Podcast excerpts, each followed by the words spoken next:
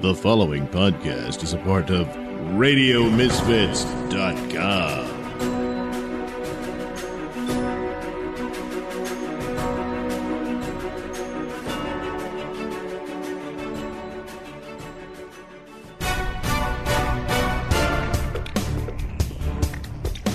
And now it's time for the Mr. Nailsin Show.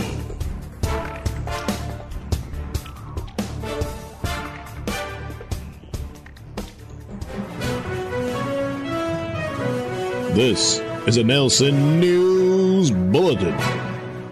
Case dropped against Pork Chop Attacker. Hello, I'm Mr. Nailsin.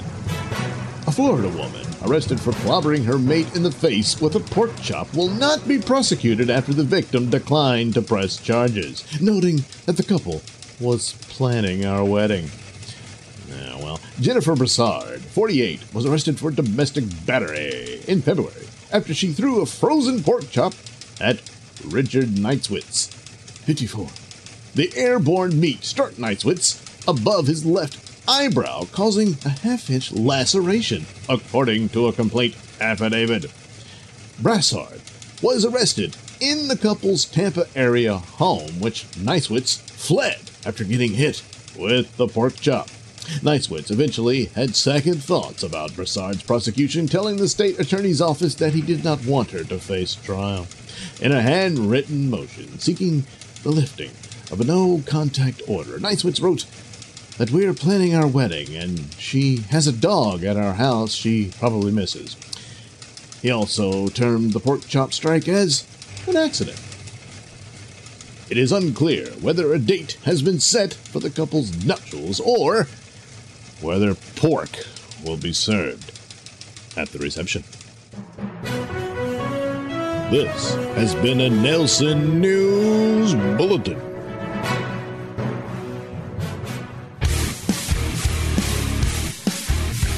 You're listening to the Mr. Nailsin Show here on RadioMisfits.com.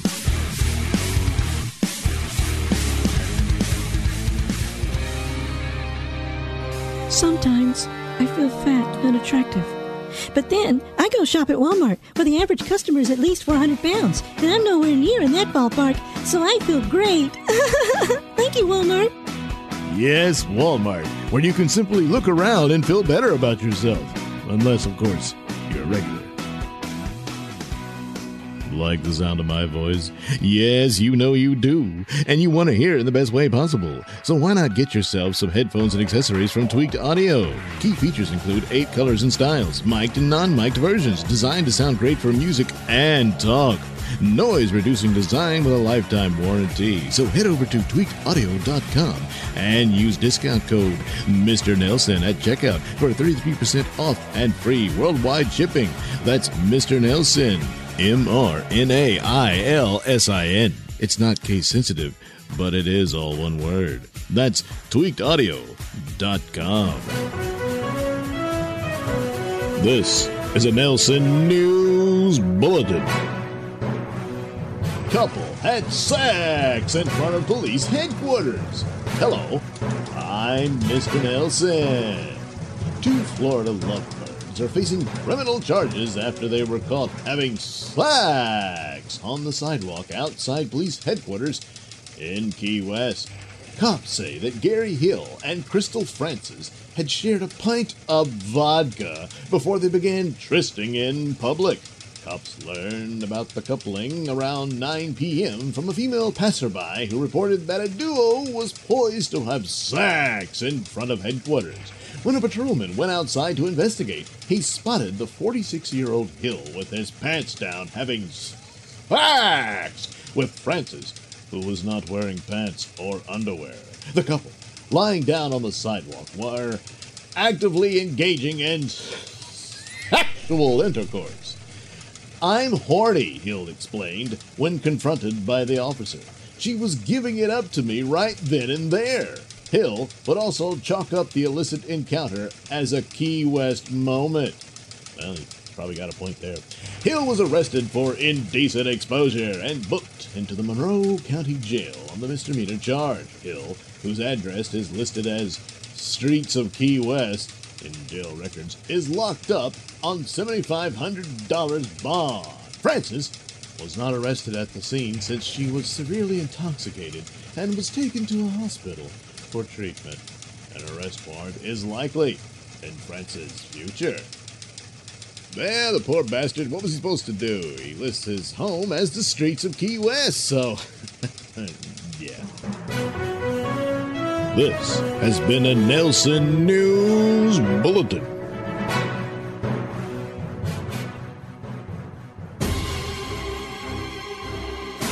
You're listening to the Mr. Nailsin Show here on RadioMisfits.com. In space, no one can hear. I stand corrected. Wow! Sounds like a cool outer space movie. it isn't. But fortunately, your old pal Mr. Nailsin will be there to guide you through it. Yes, that's right. Cosmos War of the Planets was Italy's answer to Star Wars, but for some reason, it just didn't catch on. Maybe it was the cheap special effects, or the below soap opera level acting, or maybe it was the fact the studio forgot to turn the damn lights on. Anyway, our sci fi romp stars John Richardson, who once had a shot at being James Bond, but he lost out to George Lazenby. Richardson just couldn't catch a break. I mean, it's one thing to lose out to Sean Connery or even Roger Moore, but George Lazenby? Warning due to an extreme lack of talent, bathroom humor is deployed throughout the film. Whoa! Where can I pick up this goodie? All you have to do is head over to sellfy.com slash Nailsin. That's S-E-L-L-F-Y dot com slash N-A-I-L-S-I-N. Yes, it's just that simple. And you can pick up this particular sci-fi adventure for only a dollar seventy-five. Whoa, cheap! yes, yes it is. Next time on My Brother's Keeper. oh man, yeah, I know what you mean. Yeah, I seen her walk around with them cheeks jiggling out of them shorts. it's not fair. I'm gonna have to do something about that. I mean, she's asking for it. oh, oh, oh, oh, man, I gotta go. Uh, uh, Oh, damn it, I told you time and time uh, again. Get off the phone. What the hell is this? That looks like a, a jar of apple jelly. That's right. And do you see what is mixed inside it? Uh, w- oh, uh, yeah, well, uh, Just answer me this, goddammit. Did you dip peanut butter on a knife in my jar of jelly? well, hell, I, you, you see, I, uh, it, Shut up! Did you dip peanut butter in my jelly? well, I, yes, I did. Damn it, stupid! I don't see what's too hard to understand. There's a right way and a wrong way, but he always does it wrong. I do not like peanut butter in my jelly. You put the jelly on the bread, then the peanut butter, and then you can wipe the knife off on the bread. But you don't mix the two in their jars. Well, uh, honey, it's you're gonna eat, end up eating it together. I mean, it is a peanut butter and jelly sandwich. I mean, God damn it, Sally! How the hell is he ever gonna learn when you keep making excuses for him like that? Damn it! Oh man, I, you know what's really bad about all this is I hate to hear them fight. You know, uh, and, and I feel it's uh, you know it's somehow my fault. And and and I mean, if they break up, I mean it, it, that means it, it- I have doubts about people's ability to love and who's gonna love me. My Brother's Keeper on TLC. And now it's time for an old Night Knight classic here on RadioMisfits.com.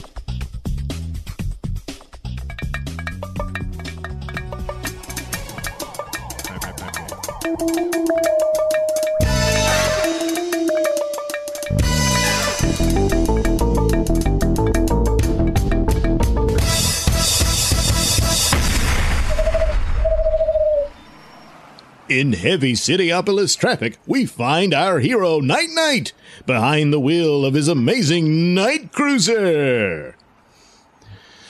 Damn Cityopolis traffic. My very future hangs in the balance, and I get stuck in something as insignificant as traffic. That miserable bitch did this to me. Me, Night Knight. I knew my cause would be tough, I never bargained for this nonsense. Now I have to break the law in order to save my own ass. I'm already in hot water with the police as it is. But I may have a possible solution in that direction. As for the flying pig, my super duper night cruiser will have no trouble gaining access. Eh? Someone's trying to call me. It must be Smedley. It is. What is it, Smedley? Well, the hostess just reminded me that we're almost out of milk and butter. So, since yours in town, why don't you pick us up some from the store? Ooh, dude. Damn you, Smedley. Smedley and I will have to have a long talk on the serious nature of my night crusade and his lack of respect for it. And later at Cityopolis's Correctional Center for Women. So you're saying this Night Knight's gonna break you out? Yeah. Yeah, I think that's a bunch of hogwash. Suddenly, the night cruiser smashes through the wall of the flying pig's cell. Ah, what the hell? Oh, wait, Night Knight, you idiot! You could have killed me. Shut up and get your pink pig butt in my car. Now! Hold! Hold or we'll shoot! Come on, come on! And soon they're off and on their way. Well, now you're out, so we can just forget all about this little blackmail scheme of yours. Forget it. I know you're loaded, and I want some of that green. So you better get busy and make wedding plans for you and yours truly. Why, why, you're just a selfish, manipulating little bitch, taking advantage of a pure and decent gentleman like me. And later, in the posh apartment that exists just above Club Night, Swindley, Swindley, I've got a troublesome girl down in the basement. Trouble? Oh, man, how many times I done told you you gotta rap that rascal? What? No, no, no, no, not that. Look, this is serious, Smedley. She plans to expose me, Smedley. My name would go down into disgrace. However, if I marry her, she'll clam up. I must be a mighty desirable man. Oh, bullshit. You just got some mighty desirable cash. Damn it, Smedley, this is serious. This could well spell the end of my Night Knight crusade. Oh, yeah? Well, then I'm all for it. Congratulations on the wedding, man. Oh, but then, as days go by, and Smedley has to deal with the company of Suey Jones, aka the Flying Pig. Yeah, ugh. Damn it, Smedley! This soup is crap! Every ah, kitchen should have a restraining order on you. You know what? As soon as the law marries me, the first thing I'm gonna do is fire your oh, sorry ass. Oh, shit. Get, damn it. Get. No, no, no, this ain't gonna work. Get. Damn it. Mr. Lyle, Mr. Lyle, I can't stand that bitch no more. It's okay, Smedley. I've just called the police to come pick her up. What, what, but, but, but she'll expose you, man. Not if my new chemical works. You mean? Yes, Smedley. I've finally managed to develop my Night Knight amnesia gas. And later, down in the basement of Club Night, Lyle, Lyle! Oh, there you are. What? What are you doing in that ridiculous costume? I want you to burn all those silly suits and grow up! Why don't you get a load of this? I, I, I don't remember anything. I, I don't remember anything either. Uh, Oh, I need some air. yeah, open the door.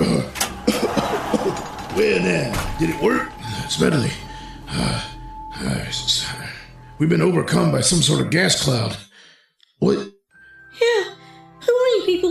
What's going on? Why is he dressed like that? Uh, uh, never mind, miss. You come along with me. Uh, there's some gentlemen upstairs want to meet with you. and soon Smedley delivers Suey Jones, aka the Flying Pig, to police officers, and then comes back downstairs to find a still bewildered Night Knight. What just happened here, Smedley? Uh, who was that woman? You don't remember, remember Miss Jones or the pig? What? Yeah, don't worry about that, man. Say, why don't we just get rid of all these uh these costumes from that uh, that costume party you was at? Because uh, eh, Halloween's over, you know. Halloween costume parties. Smedley, These are my Night Knight suits. I can never abandon my Night Knight crusade. Oh, so you remember that? Yes, of course. Why wouldn't I? Good Lord, Smedley, look at this. A can. It says Night Knight Amnesia Gas. Yes, I had meant to work on that. It looks like I must have succeeded and accidentally exposed myself to it. I hope I didn't forget anything important. Unfortunately, uh, no, he looks like he didn't. Oh, I'd better check my phone to see if there's anything I'm forgetting. Hmm, let's see. Is there... Holy crap, look at this. What's that? Is that some kind of poem? In a way, Smedley. How, could I forget this? That's Detectives Wetman and Essex. Having an extramarital affair. Yes, that reminds me. I've got some serious business to attend to. Don't wait up, Smedley. Then later, in the break room of a Cityopolis Police Department building, we find detectives Charles Wetman and Sarah Essence chasing each other around a table. Essence, I just can't keep my hands off of you. so I've noticed. You bad boy. But we can't mess around here at work. We'll get caught. So get a grip on yourself. I'd rather get a grip on you. oh no, Night Knight. Greetings, Wetman. Whoops, am I intruding? Uh, I told you we get caught. Would you listen? No. But damn it, Night Knight, get out of here. or what? You'll call in a guard? I don't think so. You don't want your fellow officers to see you and Miss Essence in your current position. What? All right, damn it. What do you want? I want some respect. And I want cooperation from you on future cases. what? Forget it. Oh, yeah? Well, maybe this will change your mind. Why, what's this? I don't want to look at your phone. Oh, yeah, you do. Take a gander at this. Uh, oh, oh, what, what? Oh, no. Sorry. Oh my god. I forgot to take my gun You off. dirty old bastard! Take that! No, no, no, no, Sarah, Sarah. He, he could ruin my marriage and disgrace our careers. Come on. Why, you slut. I oughta, oughta, yeah. Well, Wetman, do we have a deal? Okay, okay, but I, how would I even contact you? Simple. I put a spotlight on top of your building. Simply drape this crescent shaped symbol over it. I'll see it flash in the sky, and I'll come running to you. Yeah, but that's only going to work at night. You never do anything in the daytime, do you? You know, crime is a 24 hour business, buddy. Yes, Wetman. But I am a knight of the night. That's why I'm called Night Knight. So I operate at night. Besides, I'd feel silly wearing this outfit in the broad daylight. And now you know the rest of the story. but wait a minute. Where's Boobo? Well, tune in next time to find out.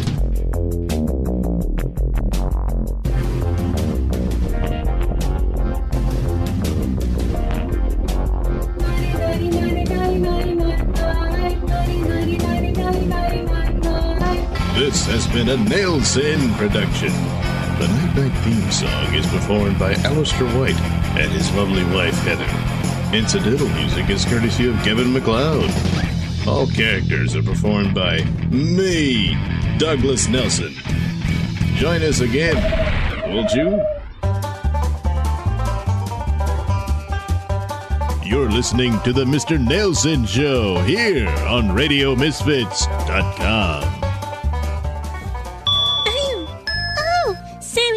what is this? Um, Ow! Betty, I don't know. I don't know. Wait, I know. It's Wonderall! That's right, girls. Whenever you hear that delightful sound, you know that it's the Wonderalls man with his super deluxe form fitting vibrating crotch pantyhose designed to make you feel good. The Surgeon General has determined that Wonderall's pantyhose can lead to severe swamp ass, causing rashes, hives, oozing boils, and may develop into foul, odorous butt and crotch rot. Men should never wear Wonderalls, as spontaneous castration may result, so don't be a pervert. And now it's time for. Perhaps, but maybe not. For over a year, from May 1918 to October 1919, the city of New Orleans was in a frenzied panic over a roaming serial killer named the Axeman. The first to succumb to the sharp blade of the Axeman were an Italian grocer named Joseph Maggio and his wife Catherine. On May 23rd, 1918. As they lay sleeping in their apartment above the Maggio grocery store, the killer cut the couple's throats with a straight razor before bashing in their heads with an axe. When law enforcement began to investigate, they found the bloody clothes of the murderer, as he had obviously changed into a clean set of clothes before fleeing the scene. Or I guess he ran off naked, but then I guess someone would have seen that. Uh, yeah. Anyway, police ruled out robbery as motivation to the attacks, as money and valuables left in plain sight were not stolen by the intruder. Near the couple's home, a message written in chalk read, Mrs. Joseph Maggio will sit up tonight. Just right, Mrs. Tony. Investigators immediately questioned several people, but all were released for lack of evidence. A little more than a month later, another couple was attacked in the early morning hours of June 27th, 1918.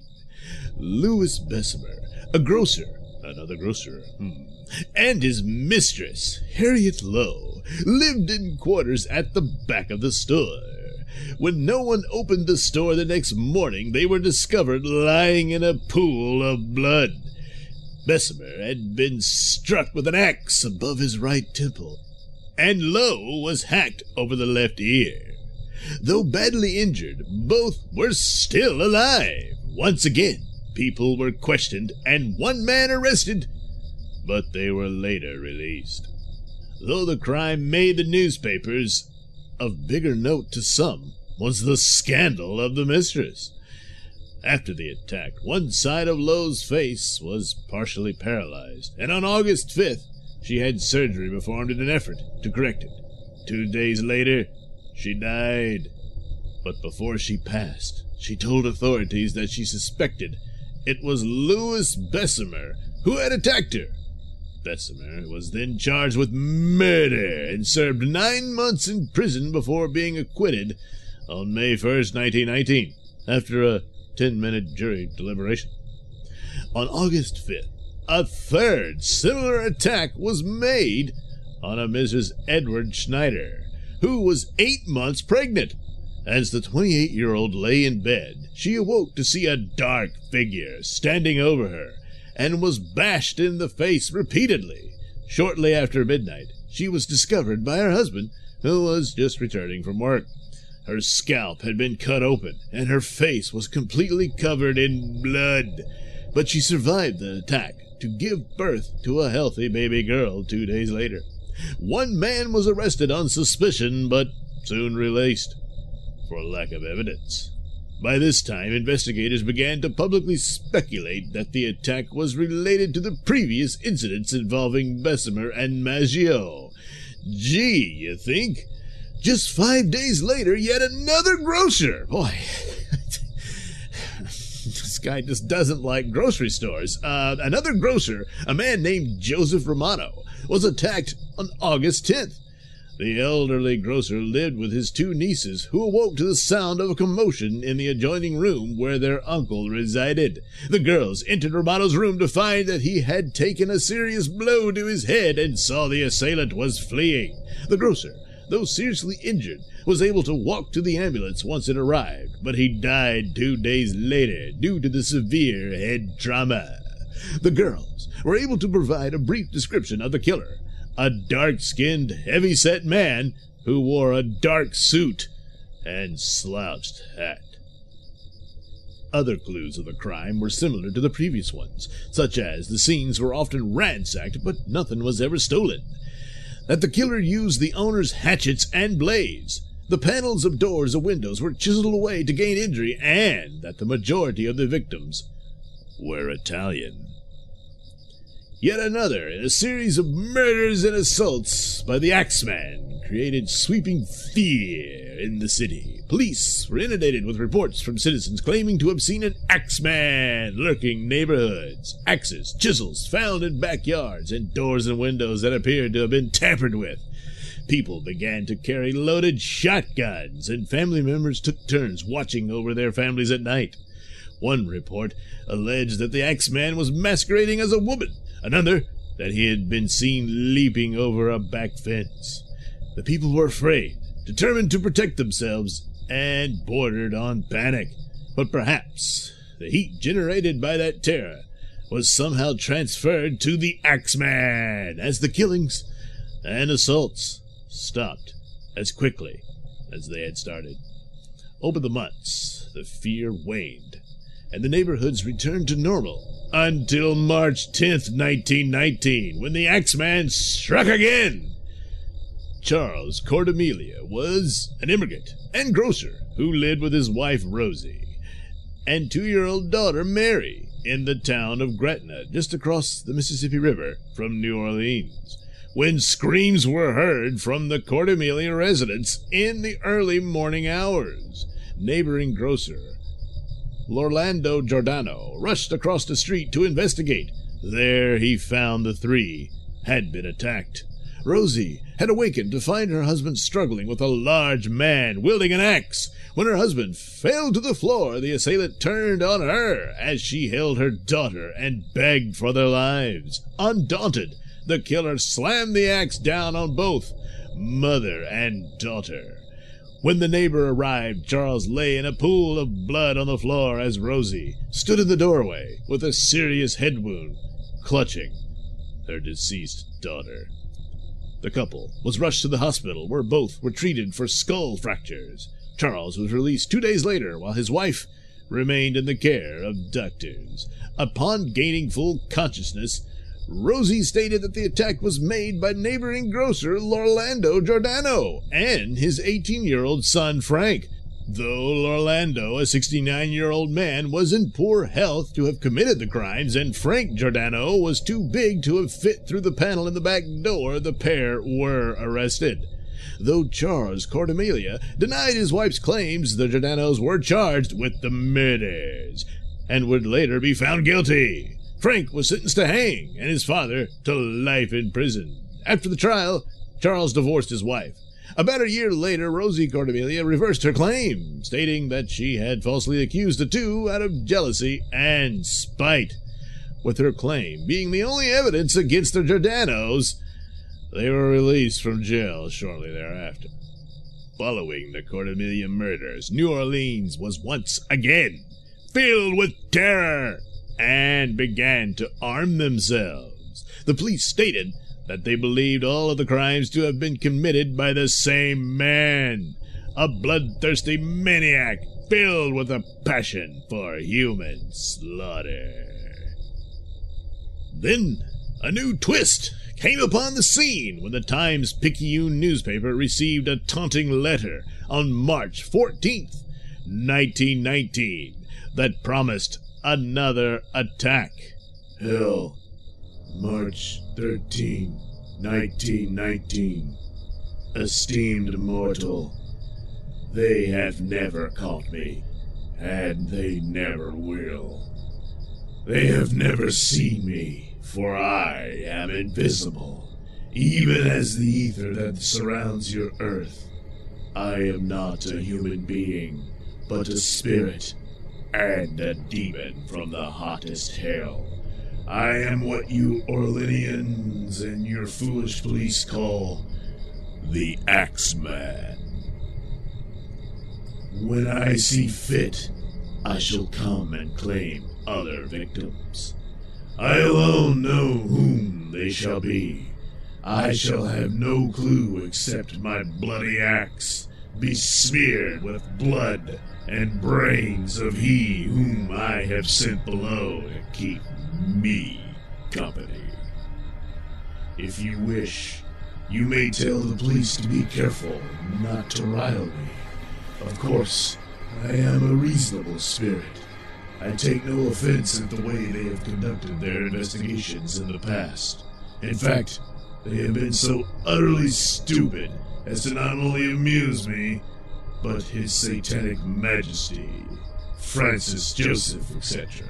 But tell them to beware. Let them not try to discover what I am, for it was better that they were never born than to incur the wrath of the Axeman.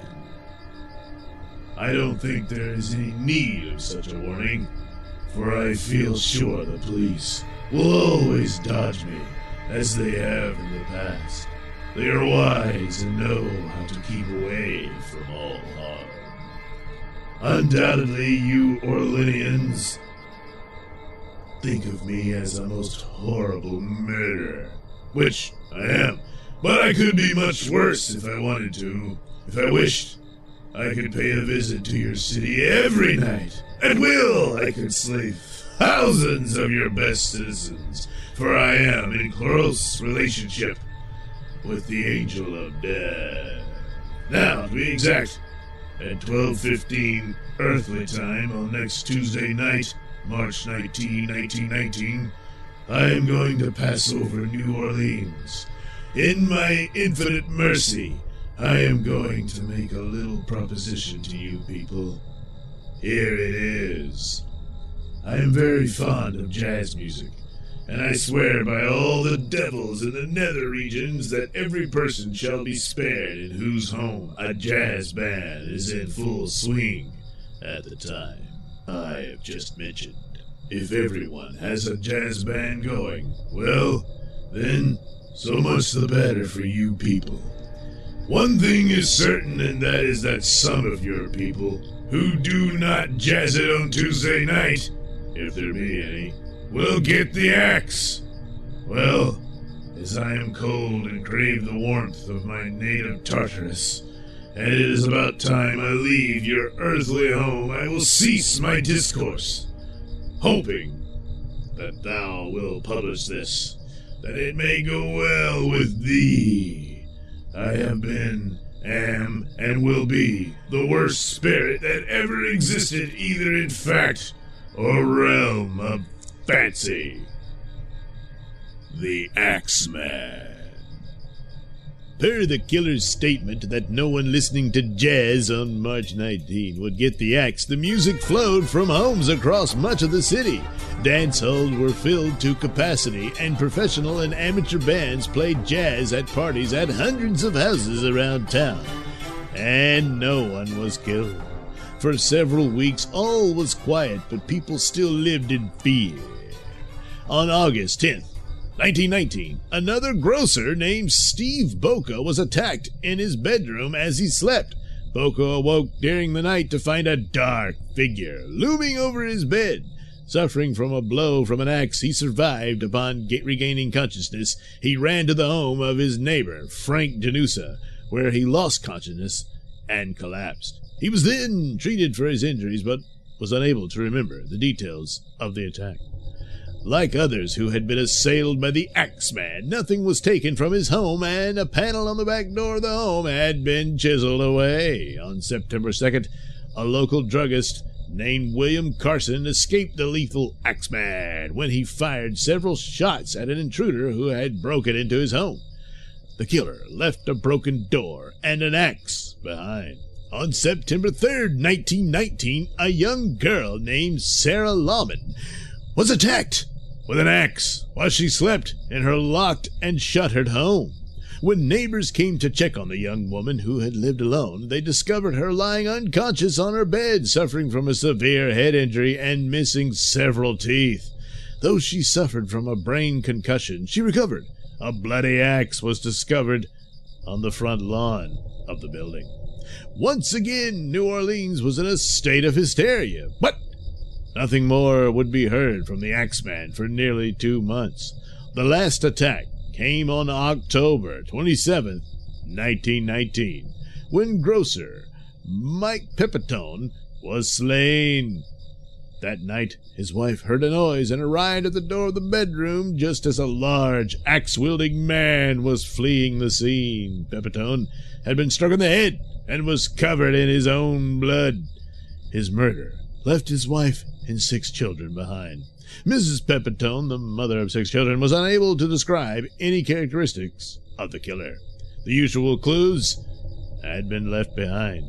The authorities continued to work on the case, but it would be in vain.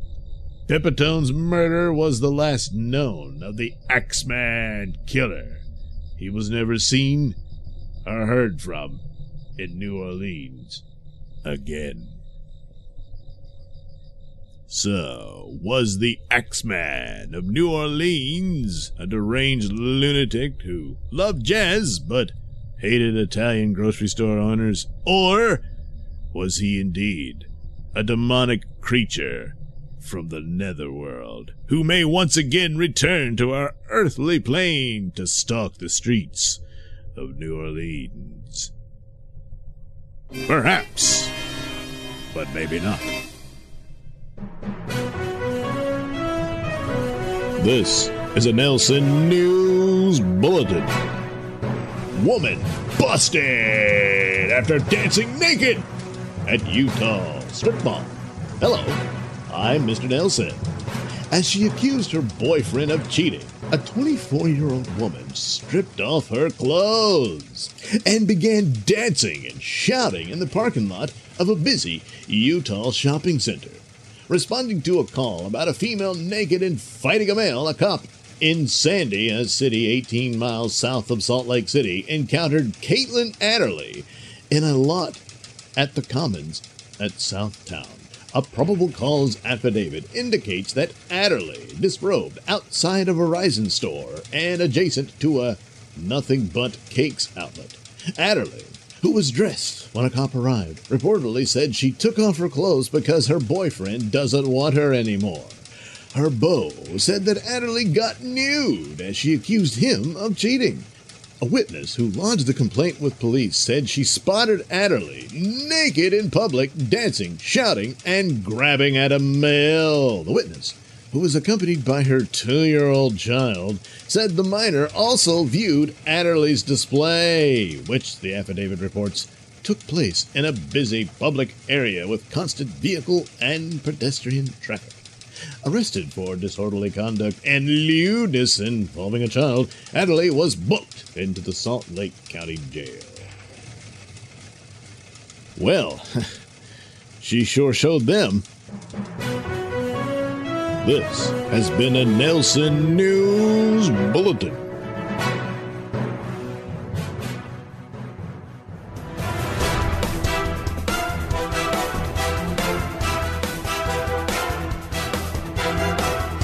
The views and opinions expressed during the Mr. Nailsin Show do not necessarily reflect those held by RadioMisfits.com. So, any complaints and or comments should be sent to at Mr. Nailsin on Twitter, where they will be promptly ignored and or blocked.